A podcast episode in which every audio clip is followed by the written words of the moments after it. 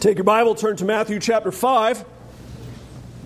now, don't think this will matter to anybody in the room, but for uh, just a good, fun bit of reminiscing, this is actually the first passage of Scripture I taught in this church. Uh, it, actually, interestingly, I taught it in Sunday school uh, the weekend that I candidated to be pastor. And I tried to teach all of the Beatitudes in one Sunday school. It did not work. It was a terrible Sunday school, and it shows the kindness and the compassion of the people of this church that somehow I still made it to be pastor. so now let's see if, by God's mercy, after a, a dozen or so years, maybe I do this a little bit better than we did the last time. Not a high bar to jump over.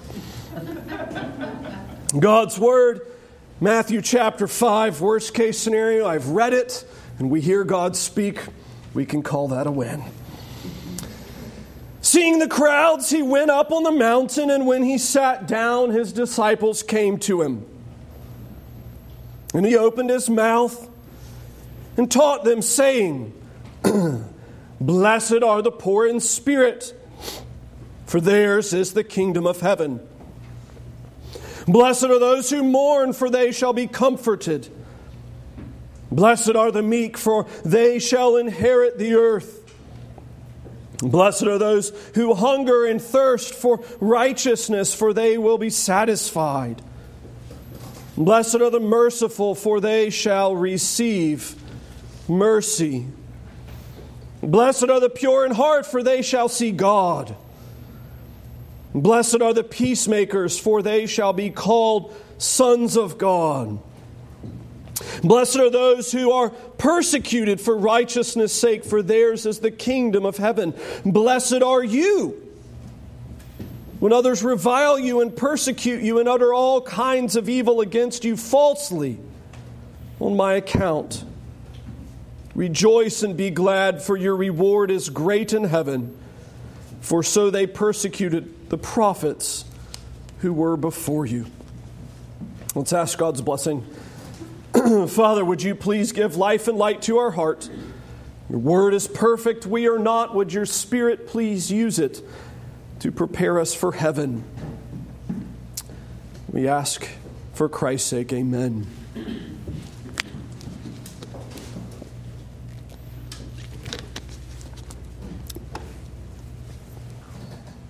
Uh, just, I guess, within the last week or two, depending on what school system or what county you're in or what state, I guess, uh, many students throughout our community entered into, well, for me, what was my least favorite d- day of the entire school year. In fact, the entire year altogether. The first day of school. Now, for me, it was always my least favorite day. I know other students shared, give it a week or two, and then everything got better. But that first day was the day where you walked onto campus and you thought, I don't know what I'm doing here. I don't know what my teachers want. I don't know what their rules are going to be. I don't know how everybody behaves here. I don't know who my friends are. I don't know. You can tell I changed schools a lot. I think I went three, four different schools in middle school alone. What I realized early on, and what I think many students today realize, is that uh, for much of life, there's a, a cultural learning curve. Where when you step into new experiences, you just don't fully know what to expect yet. You saw this in college the first time you took a professor and had to figure out what was important to that professor and what wasn't. How did they like their projects turned in? What did they care about? What did they not? And you had to figure them out. It's why, as a senior, college was so much easier than as a freshman because you just didn't know yet. Good news, kiddos, it always gets easier. It's a similar kind of moment that we're having in the Gospels where Matthew has been telling us uh, the story of Jesus. He's been telling us the arrival of the High King, and the way that he has been particularly emphasizing uh, this tale is highlighting uh, the arrival of the real Jesus into real time, into real space, into real history. And this Jesus is the King of Kings. He's the Lord of Lords. He is, well, I've been saying, He's the High King. He is the one who rules and reigns over everyone else. He is perfect in high authority. And thus far, he's been kind of framing out for us this Jesus is a little bit different than what you might have expected. Chapter 1, he is the high king, he's the king of the Jews, but his story is different. He's born miraculously of a virgin. That tends to not happen in human history. He's miraculously protected by God, taken away to Egypt, fulfilling prophecy every way that he goes. That tends to not happen in history. In fact, actually, even in chapter 3, he's baptized, and uh, the Trinitarian God comes down and blesses him in that baptism with the Spirit of God residing upon him and marking him as God's beloved Son. But interestingly, we've been so far throughout the book largely talking kind of around Jesus. We've been telling his story, but it's not been in his own words, it's not been in his own mouth. In fact, chapter 4, we get to see him speak a handful of times, but when he does, it's quoting scripture and telling Satan to go away. Good things to do. But chapter 5 is different because here we kind of turn the corner and, using our opening illustration, it's the first day of school. It's the moment where we get to see the high king on his throne in his first sermon explaining what life is going to be like. Maybe if we were going to put it in, I know not everybody likes this, but a, a sports illustration. This is the interview, the, the athletic promo right before the game. You know, where they cut away to the sideline reporter, and the sideline reporter is there, and, and, they're talking with the athlete, and the athlete's in their full, you know, uniform, and they're all sweaty from where they've been warming up, and they're getting ready to go play, and they ask them some inane question to give the athlete chance to say, "Yeah, we're going to kill the other team. They're terrible. We're the best." Rah, and be excited about that. This is Jesus' kind of first promo, his first interview, the first chance for him to explain what does it look like to be a part of this kingdom. What does it look like to be a part of the kingdom of Christ Jesus? And again, you would expect him to lead off with, well, it's a, it, we're people that are victorious and they're mighty and they kill the enemy and yay! And that's what all the Jews are expecting. I mean, we know that because throughout this book and the rest of it, they, they continually ask him, when are you going to rise up and kill the Romans? Well, we've got our swords, we're ready. When are you going to kill all the bad guys? And unfortunately, I think so much of even the American church today, we still we're stuck in that Jewish mindset. Jesus, when do we get to kill all the bad guys? Well, I mean, not really. We'll just go online and assassinate their character where they can't answer. Jesus, on the other hand, here is going to lay out in his opening sermon the first kind of real portrait of what he's going to say. These Beatitudes is what we call them the blessings of the kingdom, but what he's doing is he's explaining the culture of the kingdom of God. He's telling you what his citizens look like, what his citizens behave like, what they act like, what, what they are on the inside. Which again is perhaps a little different than what we might have expected. Trying to put these in kind of groupings so we can kind of wrap our brains around it. The first thing is uh, he begins by explaining his people have an awareness that they are empty people. Said again, his people have an awareness that they are empty people. So he begins here in verse 2. He opens his mouth. He has his disciples in front of him. This is certainly aimed at the disciples. He's got the large crowds around him. The crowds aren't catastrophically large yet, but they're very large. And he begins by explaining the very essence of what it means to be in his kingdom, to be a part of the kingdom of Christ. And he starts with what would be shocking to the listener. Blessed well, they're comfortable with that word. It's stronger than blessing. It, it's not quite equal with happiness. It's kind of this whole idea of just right ordering of life. This is what the, the good life looks like. That's probably the better translation. This is the good life. Blessed are the poor. And that's where you would expect the sentence to kind of begin. Blessed are the poor. Oh, look, here's the great king. He's fighting for the little guy. He's coming to help the Jews and destroy the Romans. Blessed are the poor in spirit. Wait, what now? I wasn't expecting that part.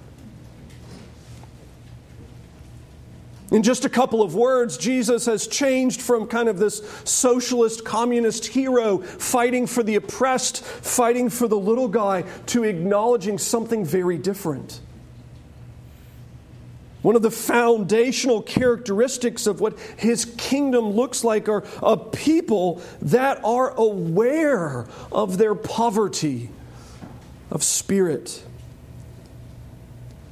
Poor in spirit, a term that we're hear often, but not always familiar with it. Oftentimes can't define it. Well, you know, you can. You think about it, it makes sense. The poor are those that tend to have very few resources. They don't have a lot to spend. They don't have a lot uh, in their corner, so to speak, helping them out. And uh, God's people feel that way, acknowledge that is their spiritual condition in themselves to acknowledge that when I come to the table in my relationship with God, my soul is the problem.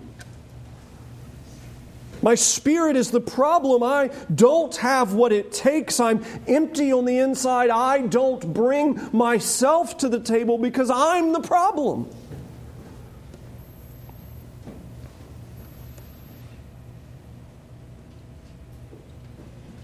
And I would probably say that out of all of the, the Beatitudes, this is perhaps this one or maybe the third one because they're so uh, wonderfully close together. But these, I, I think, probably are more antagonistic to the American worldview than just about any other part of the scriptures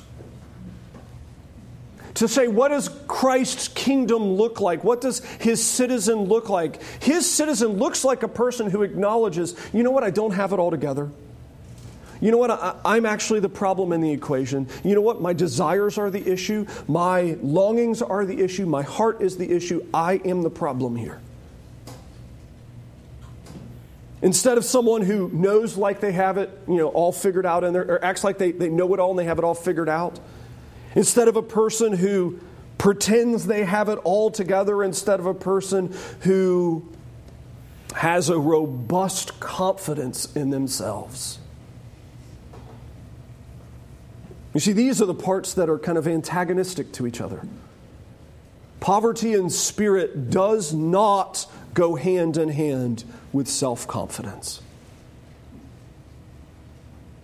Does not go hand in hand with self esteem. And intriguingly, Educational theory in the United States of America, probably the late 70s, certainly by the early 80s, had bought into the idea that the foundational element of proper education is to teach and shape a child's self esteem, to build and inflate that esteem. And it's interesting now, we're watching the second generation raised on that garbage come out of school systems and realize I've been told that I'm supposed to have this massive self esteem, and as I'm getting out in the world, I'm realizing it's a lie. Because you've been telling me I'm great and I'm special and I'm unique and I'm the best all of my life. You've been telling me that, and now that I get out, I realize it's just not true. I'm great to you, I'm special to you, I'm the best to you, but I'm not objectively those things by the world's standard. We're, we're, we're, being inflated with self, and it's interestingly the foundational principle for coming into the kingdom of God and looking like a citizen of God is not being full of self. And it's interesting how uh, this one, I think, transitions directly into the next one, where when you're not full of self, it enables you to be the kind of person who mourns. You're at selfish people, you may not realize this. Selfish people are the saddest people you'll ever know. They are constantly mourning because they're constantly not getting the things they want the most themselves. What Jesus is framing out here is a person who acknowledges that their desires, their selfishness is the issue, and it lets them mourn for the right things. Rather than mourning for not getting their way, rather than being aggravated because they don't get what they want. It allows for a rich sorrow over the things we're supposed to be sad about. Luke includes this passage differently. Instead of putting those who mourn, he includes those who weep. That's how he terms it. It's a people who, who looking at the world around, this, around them, see the brokenness of sin, see the brokenness of themselves, see the brokenness of their friends and their family that they love, and they weep over the right things. I said this last week, but it bears repeating. Look at the people who aggravate you the most and 99 times out of 100, they're the people who infringe on your selfishness. That's why they cause you to weep. That's why they make you mad. That's, that's why they're constantly aggravating you, is because they're constantly stepping on the toes of your selfishness. And your self is suffering. And you weep and you mourn and you get angry and you get sad over yourself.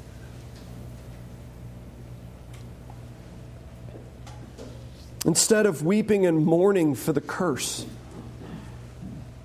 Weeping and mourning over the existence of death, weeping and mourning over the gap between the world in which we live and the world that we will live in. Instead of getting angry at those that infringe on our selfishness, selfishness, mourning over our selfishness even existing, mourning over their selfishness and how those two things contradict. It gives a freedom for those to weep over the right things.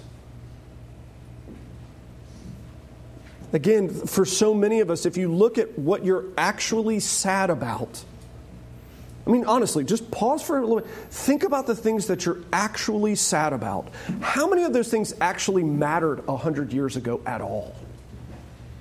I mean, that's going to put a little bit of perspective, honestly. How much of our sadness today is manufactured over things that did not even exist 100 years ago? Versus a people that mourn over the right things, that mourn over the sorrow that sin and the curse cause. Meekness follows. Meekness is kind of combination of, a, of an understanding uh, of your lowly condition, uh, kind of uh, byproduct of understanding that you're the problem, but coupled with it a powerlessness. Meekness is the understanding that I can't fix the situation. It's the lowliness that comes from a, an understanding that I can't be the one to repair the circumstances in front of me.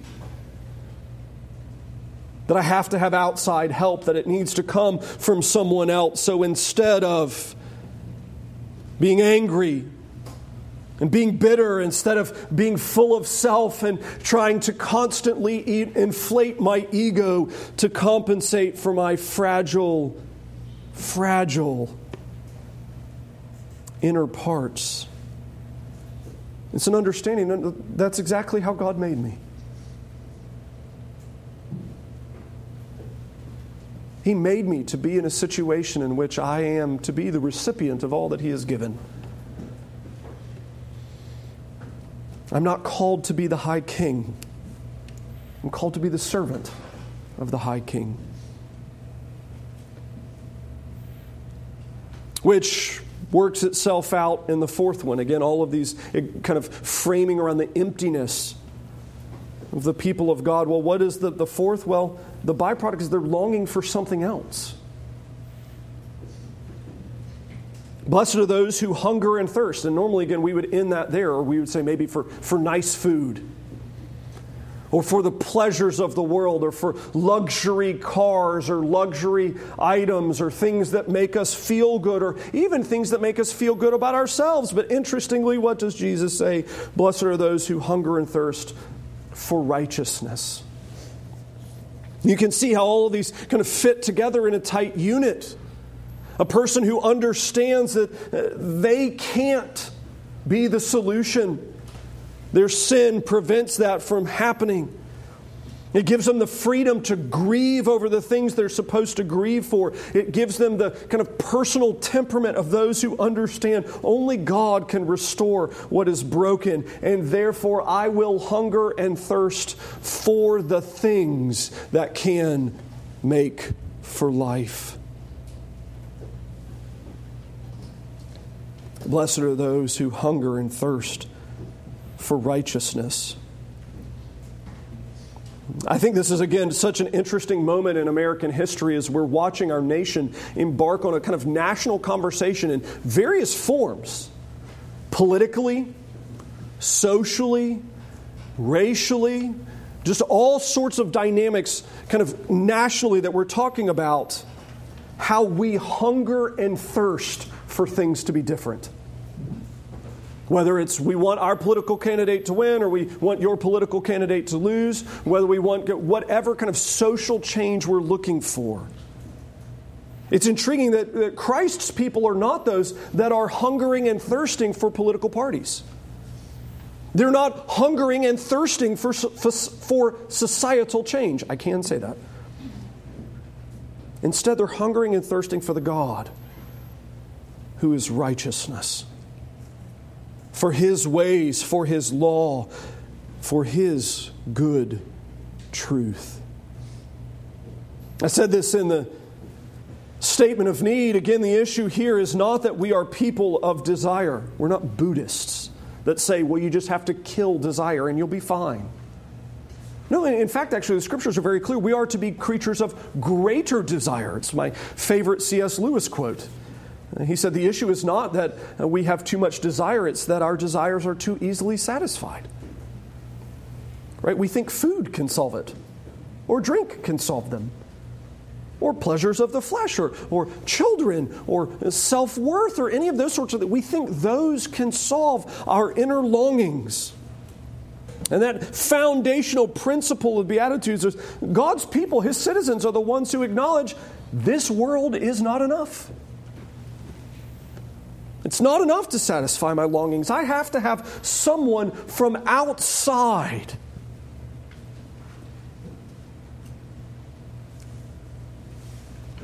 He's the one who has to be enough. God's people have an awareness of being empty people. Next, it's intriguing. They, they begin to pick up the behaviors of heaven. So while it's foundational that they're, they're empty and longing for that which is greater and outside, next is that we begin to pick up the, the attitudes, we begin to pick up the behaviors of heaven. Again, you think about this with small children, it's one of the great joys in parenting, where you begin to watch your children uh, pick up the habits of your spouse. And sometimes you think that's really adorable and good, and sometimes you're like, ooh, we need to nip that in the bud, right? That's not a habit we want them to pick up. I say that obviously about myself, not my wife. These next grouping is where God's people begin to pick up the habits of heaven. They begin to pick up the habits of their heavenly Father. Blessed are the merciful. Our God who shows mercy uh, constantly to his people. All kinds of mercy, even down to the smallest things, he shows us mercy. Again, think about the last time you had any bit of kind of real difficulty in your home. or medical emergency or any sort of great sorrow, and just to think about all of the multitude of ways that the Lord showed mercy in ordering your steps through that one experience, leading you to the right people. Leading you to the right medical professionals, leading you to the right friends, to the right family, ordering you. He shows mercy to us, and it then equips us to be those that show mercy to others.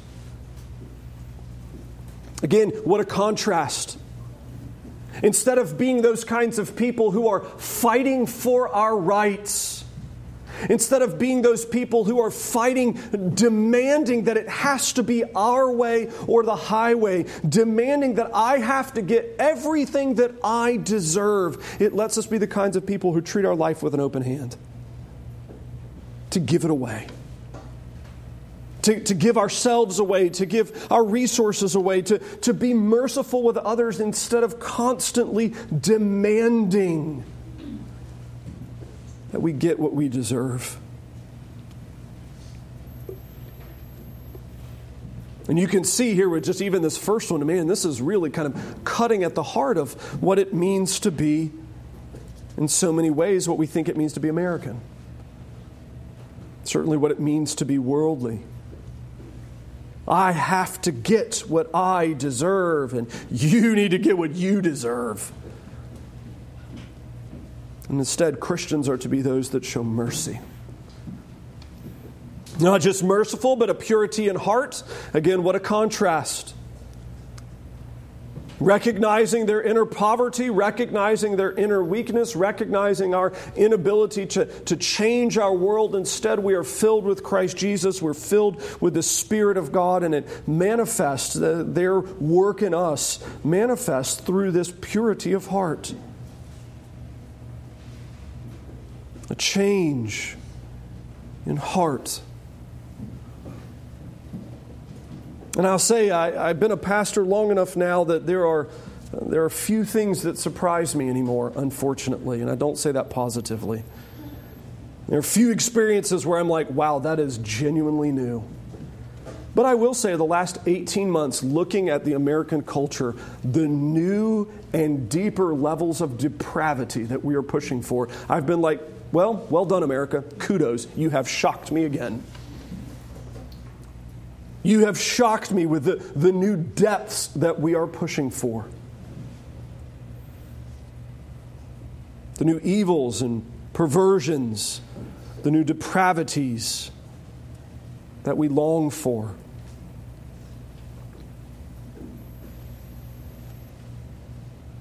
I think probably this might be the hardest one, the most difficult one for Americans today, to, I mean, Christians today to try and capture in America in this postmodern world because uh, thanks to the internet, we're exposed to all sorts of evil constantly. And to be a people that are pure still is so difficult.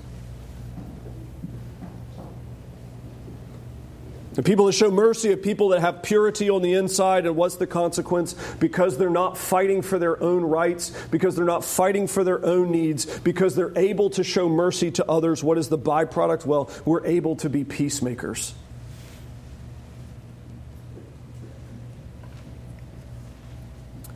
And I would suggest again, peacemaker does not equate with an excellent negotiator. Right? An excellent negotiator is a person who can figure out how to rip the other side off and make them feel happy about being ripped off. You walk away, they gave way more money than they should have, but they're excited about how they did that and it worked just fine. Instead, a peacemaker is a person who figures out how to genuinely remove the conflict. And that's something that is only possible if genuine forgiveness is available, if mercy can be shown, if God's people are able to have a short memory towards the sins of their neighbor.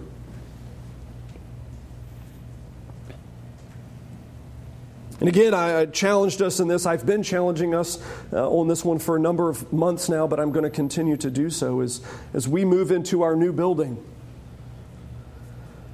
And we go from two services to one service. And you get to meet a whole lot of new members of this church that you haven't met before because they've been going to the other service or worshiping with us online. we're going to have new opportunities to be irritated with each other. For people to do things a, a little bit differently than the way that you like to do them for the session to ask for us to, to change some of the ways that we behave as a body. That letter should be coming shortly. And we're going to be given the opportunity to say, no, I have to have it my way. I have to have my needs met. I have to have it the way that's all about me. Or we're going to have the opportunity to be those sorts of peacemakers to say, you know what? That person's aggravated me. I'm either going to forgive them or I'm going to go reconcile with them. I'm not going to let it sit. I'm going to be the kind of person that promotes the peace and purity and unity of the church, almost like the membership vow you took when you joined. It's a direct quote. To be those sorts of people that, that seek the reconciliation and the unity of the people of God. It's intriguing in Paul's ministry, he would even go so far as to say that the ministry of reconciliation is the summary statement of what the church's activity is. To take the sins of the people of God and to work through them so that we might be unified together again. You think of the book of Ephesians, chapter 2, one of the clearest portrayals of the gospel, presentations of uh, you know, we're saved by grace. It's marvelous. Chapters 3, 4, 5, and then part of 6 are all working out what it means to be unified in the Spirit of God. God's people are empty people that begin to pick up the attributes of heaven. And funny enough, the more they do that, what happens? Well, third thing, they're hated by the world around them. There's arguments by the commentators whether or not 10 and 11 are two separate beatitudes. If it's one beatitude with a commentary, uh, if it's just one beatitude as a whole, it honestly doesn't matter. None of those are really things worth acknowledging. What it does highlight is that, look, God's people will have a unique re- relationship with the world. The more that God's people acknowledge our frailty, our emptiness, our need for Christ, the more that we begin to pick up those attributes of heaven to be those that show mercy, to be those that are pure in heart, to be those that are making peace. The more that we do those things, the more verses 10 and 11 are going to be fulfilled.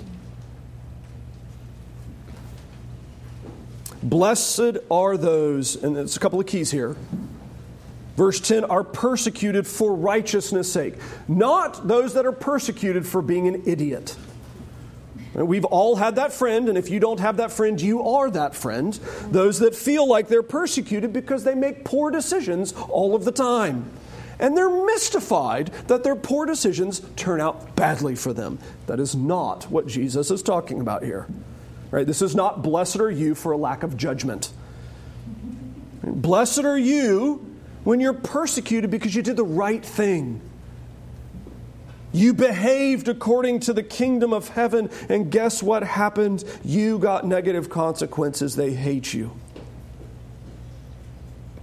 Blessed are you here gives explanation when others hate you, they revile you, they speak out against you, they persecute you, they utter all kinds of evil against you falsely, they, they make up lies about you. Because of Christ's account. It should not surprise us. It should not surprise us. Again, it's intriguing how I think many American Christians today, we've kind of taken this, the online warriors particularly, have taken verses 10 and 11 and say, look, blessed are, are we when we're persecuted, so let's go on the offense and be fighters. We'll be the aggressors.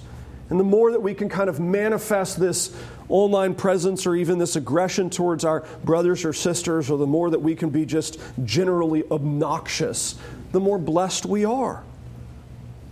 And it's intriguing how this is the third part blessed poverty of spirit, emptiness, blessed for maintaining the ethics, the attitudes of heaven, and then being persecuted for that.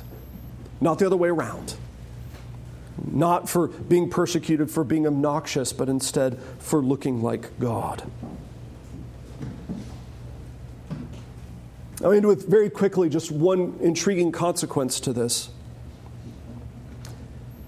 This is the sort of kind of citizenship test that many of us would not like to think about. I mean, honestly, this is what Jesus is doing. He's ex- explicitly describing what the kingdom of heaven looks like and what her citizens look like. And I would lovingly encourage you to pause and consider your life.